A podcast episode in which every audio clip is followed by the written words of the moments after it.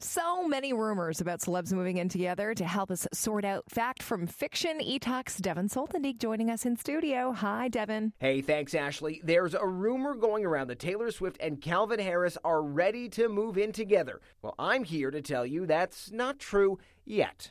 The couple did spend the holidays in Colorado with her family and rang in the new year together in Vegas. But right now they are very much in love, but not ready to take it to the next step.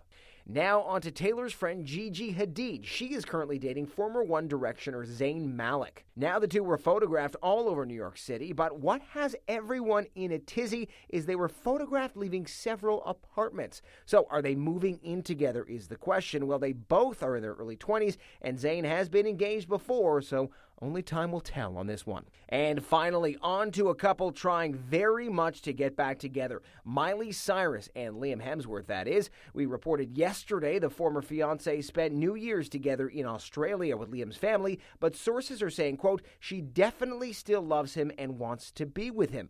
Liam has an interest in being back together too. Ah, young love.